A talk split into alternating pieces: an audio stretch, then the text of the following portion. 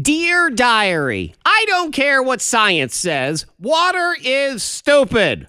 Oh, but it's the building block of life, and you need it to live. Yeah, yeah, yeah, I know, but it's still stupid. Hate water. Because here it is, being the building block of life and everything, and then it's always trying to destroy us and ruin our day at the same time.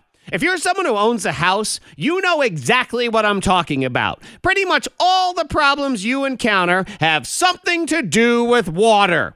Toilet don't work. Water. Ice maker's broken. Water. Water heater leaking. It's in the name. Water. And leaking. That's the worst. My air conditioning unit is in the attic of my house, and over the weekend I look up, hey, there's a bunch of water dripping out of the ceiling. Hooray!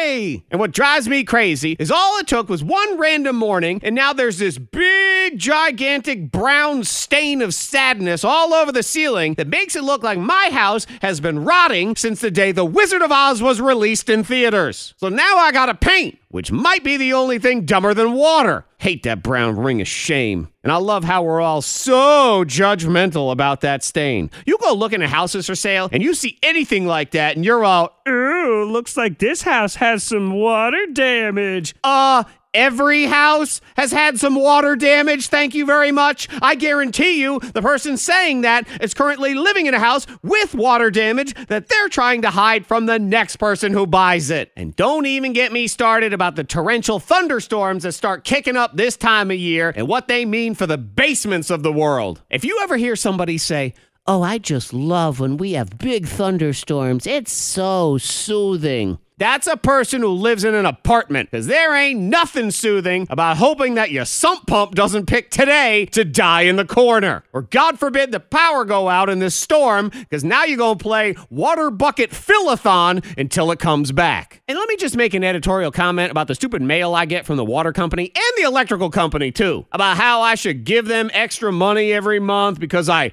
own the equipment that's on my property and it's no doubt outdated and falling apart and planning to crap out at any minute. It's funny how their definition of ownership and mine are totally different. Like, for example, I own my couch, so if I move, I take the couch with me. But I can't take my electrical box with me now, can I? But I thought I owned it. Oh, that's right. I only own the privilege of paying for it when it's broken.